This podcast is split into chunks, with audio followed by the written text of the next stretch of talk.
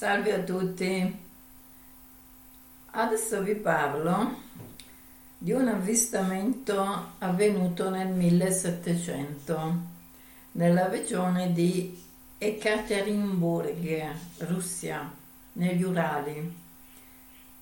È un avvistamento molto particolare, mm, diciamo che per molti aspetti è addirittura singolare, se non unico. Ascoltate, due uomini che lavoravano in una miniera per l'estrazione di malachite, sarebbe quella bellissima pietra verde smeraldo, e altri minerali, si erano fermati per una breve sosta su un prato vicino. Si sdraiarono sull'erba e si addormentarono. All'improvviso uno degli uomini di nome Stepan Petrovic si svegliò per un'improvvisa spinta sul fianco. Poi vide una strana donna seduta di fronte a lui, vicino a una grossa pietra. Il suo aspetto esteriore era quello di una giovane donna molto attraente, con i capelli neri intrecciati. Aveva diverse perline rosse e verdi attaccate alle sue trecce. Non era molto alta e si muoveva con velocità disumana, come il mercurio che cambiava posizione numerose volte. Petrovic la chiamava ragazza Mercurio. Petrovic poi la sentì parlare con qualcuno che apparentemente era invisibile, in una lingua che gli era totalmente sconosciuta, evidentemente ridendo del testimone e ovviamente parlando di lui il suo modo di vestire stupì Petrovic. Indossava qualcosa di simile a un vestito di seta, ma apparentemente fatto di pietra di malechite. Il testimone si spaventò, poiché aveva già sentito racconti di incontri con una strana entità femminile in quella zona. Era chiamata la signora della montagna di rame. Aveva anche sentito parlare dei diversi scherzi fatti agli umani da entità o spiriti e pensò bene di scappare. Ma all'improvviso lei si voltò e sorridendo disse Allora, perché stai fissando la mia bellezza, Stepan Petrovic? La gente paga solo per guardarmi. Avvicinati. Parliamo un poco. Preso dalla paura, Stepan le disse che non aveva tempo per parlare, ma lei insistette e il giovane fu costretto ad obbedire. Lo sconosciuto ordinò a Stepan di avvicinarsi a lei e a questo punto notò quelle che sembravano essere centinaia di lucertole, tutte intorno a lei, di diversi colori, verdi, bluastre, marroni, con macchie dorate, eccetera. Non calpestarle, la strana donna avvertì, sono il mio esercito. Guarda quanto sei grande e pesante, e loro sono piccoli. Poi batté le mani e le lucertole se ne andarono. Stepan le si avvicinò e si fermò, ma la strana donna batté di nuovo la mano parlandogli in modo umiliante e minacciandolo. Ora non hai nessun posto dove andare. Se calpesti i miei servi, sarai nei guai. Guardò in basso e vide centinaia di lucertole riunite in un punto. La femmina poi disse: Non avere paura, non ti farò del male. Ma Stepan sottolineò che aveva davvero molto paura. La strana donna ordinò quindi a Stepan che l'indomani, una volta sceso nella miniera, avrebbe dovuto dire ai suoi capi le seguenti parole. La proprietaria padrona della montagna di rame ti sta ordinando, puzzolente caprone, di lasciare subito la montagna rossa se continui a distruggere il mio berretto di ferro, farò cadere tutto il rame in profondità nelle viscere della terra e non sarà mai ritrovato. Fece ripetere a Stefan il suo ordine e di nuovo gli disse di non avere paura. Ha quindi ordinato a Stefan di andarsene e non dire nulla al suo compagno. Batté le mani e le lucertole se ne andarono di nuovo. Saltò in piedi, afferrò una pietra e corse via. In questo momento lo stordito Stefan notò che il suo aspetto esteriore era improvvisamente cambiato. Poteva vedere ora che aveva le zampe verdi, una coda con una cresta nera che le correva lungo la schiena, ma la sua testa rimaneva ancora umana in apparenza. Salì in cima alla montagna e disse Non dimenticare quello che ti ho detto, Stefan. Se segui le mie istruzioni, ti sposerò. Stefan rispose disgustato dal fatto che non avrebbe mai sposato una lucertola e sputò nella sua direzione. Lei rise e disse: Ci rivedremo più tardi. Forse allora avrei preso una decisione. Quindi saltò di nuovo e scomparve dietro a una grande roccia. Lo stordito Stefan riflette su cosa fare, poiché aveva paura sia della donna rettile che del suo capo. Ma presto prese la decisione di fare ciò che gli era stato chiesto. La mattina dopo avvicinò al suo capo e gli diede il messaggio che fece infuriare il suo capo e accusò Stefan di essere ubriaco o pazzo. Ma Stefan rimase fermo, affermando che era la volontà della signora della montagna di rame. Il capo, quindi, ordinò agli altri di legare Stefan con una catena e di picchiarlo senza pietà. Fu quindi imprigionato in profondità, in una fossa sotterranea, inchiodato con una lunga catena ed esposto a scherno e umiliazione. Quando Stefano fu lasciato solo, iniziò a battere sulla roccia facendo scretolare la malachite. Improvvisamente e in un attimo vide una luce brillante e la donna lucertola in piedi davanti a lui. Disse Bravo uomo, Stepan Petrovich, mi hai onorato, non hai avuto paura del tuo capo. La donna poi ha detto a Stefan di seguirla, che avrebbe mantenuto la sua parola e gli avrebbe mostrato la sua dote. Batté le mani e centinaia di lucertole apparvero rapidamente rimuovendo la catena di Stefan.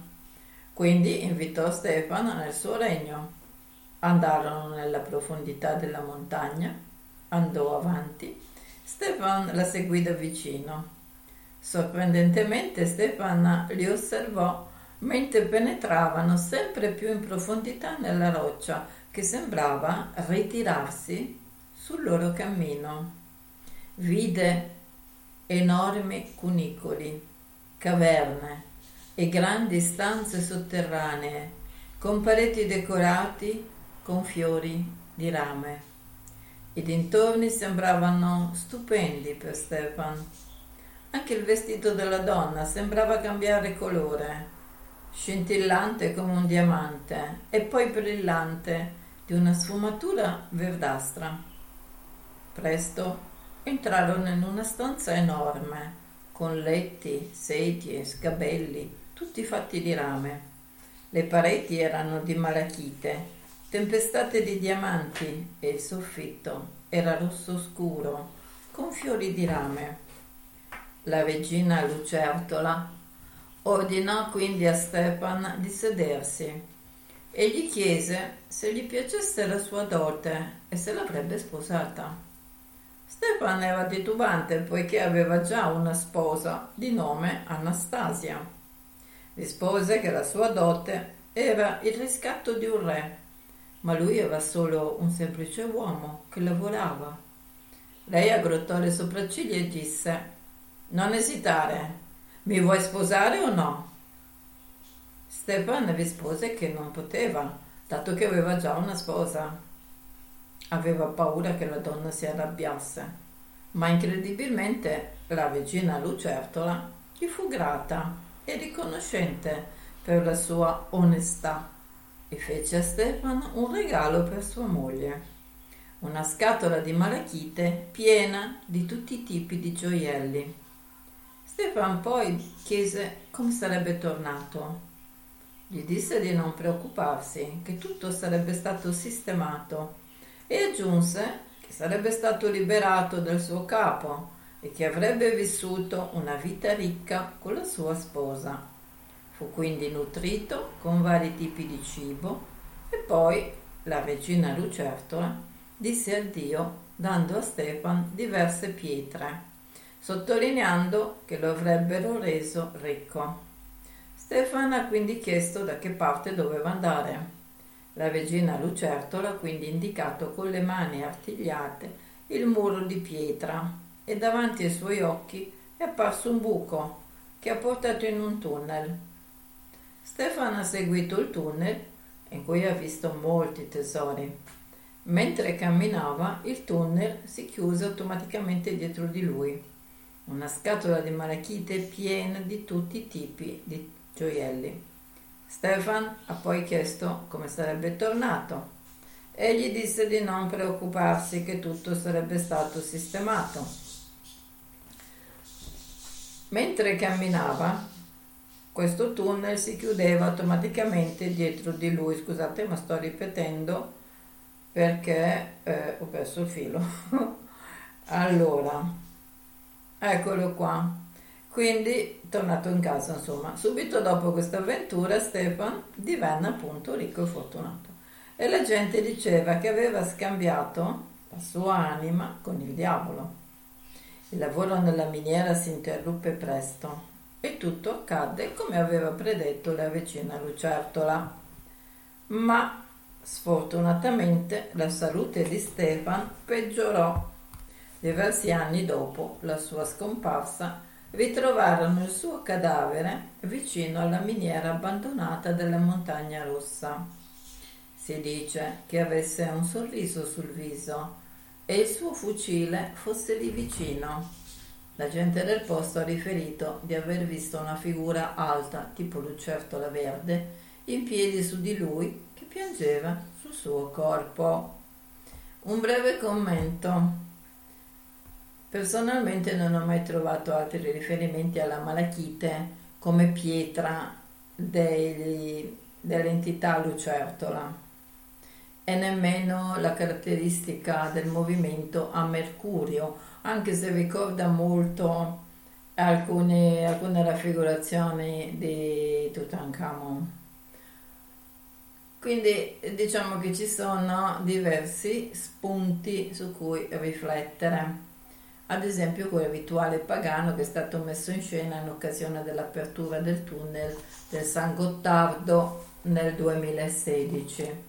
Per chi non lo sapesse, l'entità lucertola eh, sono mh, mm, una, una, specie diciamo aliena non propriamente extraterrestre ma appunto infraterrestre che ama dimorare nei tunnel della Terra. E ci sono stati diversi contatti con questa entità nel periodo nazista attraverso anche la mediazione del Dalai Lama di allora che aprì questi tunnel cioè praticamente rivelò dove era l'ingresso a questi tunnel proprio a uno degli emissari di Hitler, i quali appunto stavano cercando qualcosa di molto particolare, sapevano di questa razza ovviamente, nascosta nelle viscere della terra che si faceva i fatti suoi, ma aveva una particolare eh, dote sono molto molto scientifici. Quindi eh, per loro la tecnologia è al primo posto. Sono avanzatissimi. Tutto il resto praticamente non gli interessa. Quindi diciamo che mh, mm, questo racconto della, della regina lucertola che sta in, nella, nel tunnel di una montagna dove evidentemente c'era una grande abbondanza di rame è eh, diciamo una, una chicca che si aggiunge alla descrizione di queste forme eh, diciamo aliene o, o pseudo-umane fate un po' voi no? che comunque sono state contattate e fanno parte mh, mm, diciamo di un programma uh, di conoscenza scientifica che è iniziato appunto con, uh, nel periodo nazista. Infatti sono entrati in questo tunnel, hanno contattato queste entità e hanno fatto degli scambi. Qui non viene detto eh, di che cosa, diciamo, si cibano queste, queste lucertole, ma non mangiano soltanto insetti mangiano anche cose più sostanziose. Non voglio entrare in altri dettagli, altrimenti la facciamo troppo lunga. Invece questo racconto qua, scusate se ve l'ho raccontato un po', un po' così, ma io non sono un narratore, lo trovate nel mio libro a pagina, che pagina è? 91, a pagina 91 il mio libro è Libro delle cronache dei prodigi UFO, dalla preistoria XXI secolo. Io sono Valentin P. Elli, Empoli doppio Livorno Imola. Se avete qualche mm, cosa simpatica insomma da raccontarmi, avete voglia di contattarmi per qualunque diciamo motivo serio, vi lascio il numero di WhatsApp lo trovate comunque anche nella descrizione del podcast, che è 334 223 9007 e risponde lo studio di Milano. E con questo abbiamo concluso la nostra diretta. Vi saluto e fate una buona giornata. Ciao a tutti.